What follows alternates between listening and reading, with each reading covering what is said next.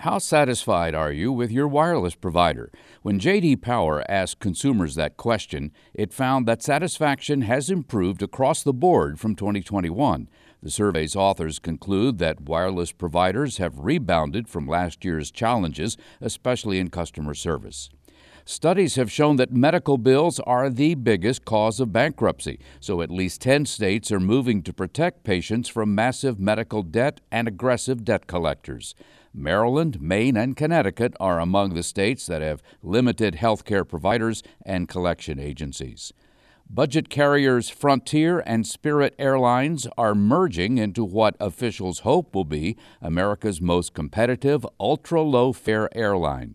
The company said they expect to offer more low fare flights to America's small and mid-size airports. I'm Mark Huffman. Learn more at consumeraffairs.com.